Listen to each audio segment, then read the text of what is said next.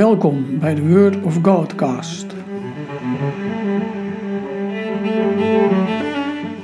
Mijn naam is Wim van Wijk. In deze podcast hoor je elke aflevering een meditatie over een Bijbeltekst, afsluitend met een kort gebed. Vandaag over de beleidenis van Thomas, mijn Heer en mijn God. De christelijke kerk kent geen speciale 50 dagen tijd tussen Pasen en Pinksteren, zoals de 40 dagen tijd voor Pasen. De zondagen na Pasen zijn nog steeds paaszondagen. Ze staan in het teken en de kracht van de opstanding. Het gaat om nieuwe mensen die zijn wedergeboren door Christus kracht. Het gaat om een goede herder die naar verloren schapen omziet en de zijnen bij elkaar gaat brengen. Daar gaat het over in ontmoeting van Jezus en Thomas. In het Evangelie van Johannes lezen we: Een van de twaalf, Thomas, dat betekent tweeling, was er niet bij toen Jezus kwam. Toen de andere leerlingen hem vertelden: Wij hebben de Heer gezien, zei hij: Alleen als ik de wonden van de spijkers in zijn handen zie en met mijn vingers kan voelen, en als ik mijn hand in zijn zij kan leggen, zal ik het geloven.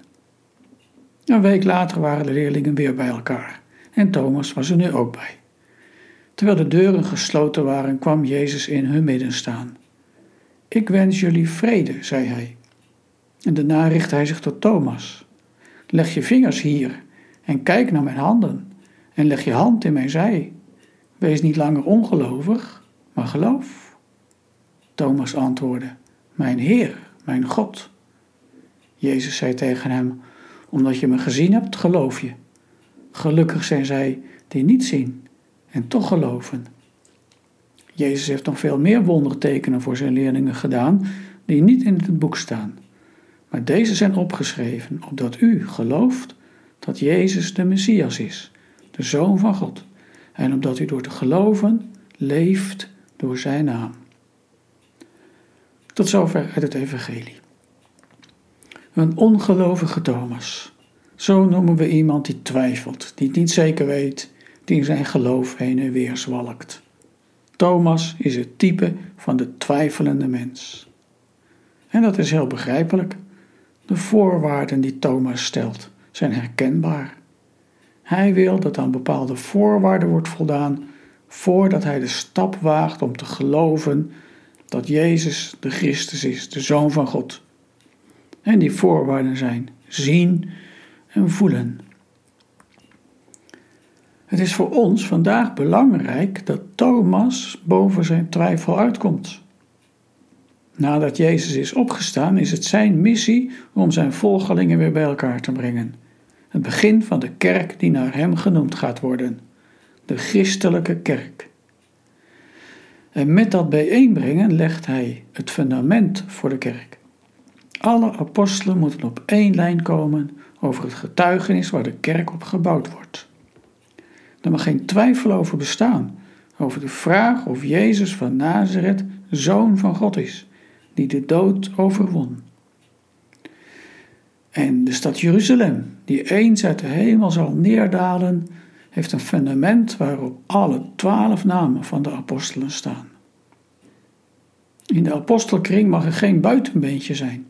Niemand die zegt van, ja, dat zeggen zij wel, maar ik kijk daar toch wat anders tegenaan. Ik weet wel van Jezus dat hij gekruisigd is, maar opgestaan, nou, dat weet ik zo net nog niet. Dat mag dus niet. De ontmoeting van Jezus met Thomas is geen onderonsje, maar is bepalend voor de kerk van Christus die door alle eeuwen heen gebouwd wordt. Vandaag en morgen ook, totdat Jezus terugkomt. Het fundament van de kerk is het eenparige getuigenis van de twaalf, inclusief Thomas. In het zuidwesten van India zijn er zogenaamde Thomas-christenen een christelijke kerk die volgens de traditie is ontstaan door de verkondiging van Thomas, die beleidt over Jezus, mijn Heer, mijn God. En daarop zegt Jezus: Gelukkig zijn zij die niet zien en toch geloven. Dat kan dus ook, omdat Thomas gezien heeft. En dan mag je naar het woord van Petrus, in Jezus geloven zonder Hem te zien en toch onuitsprekelijke vreugde ervaren. Laten we Thomas maar eren, niet om zijn twijfel en voorwaardig geloof, maar om zijn sterke beleidenis. Mijn Heer en mijn God. Om over na te denken. Dit Bijbelgedeelte is niet bedoeld om ons te leren hoe we omgaan met twijfel. Maar denk na wat dit betekent als jij vragen en twijfels kent. Gebed. Heer God, geef aan wie in u geloven onuitsprekelijke en blijvende vreugde in en door Jezus Christus, de opgestane Heer.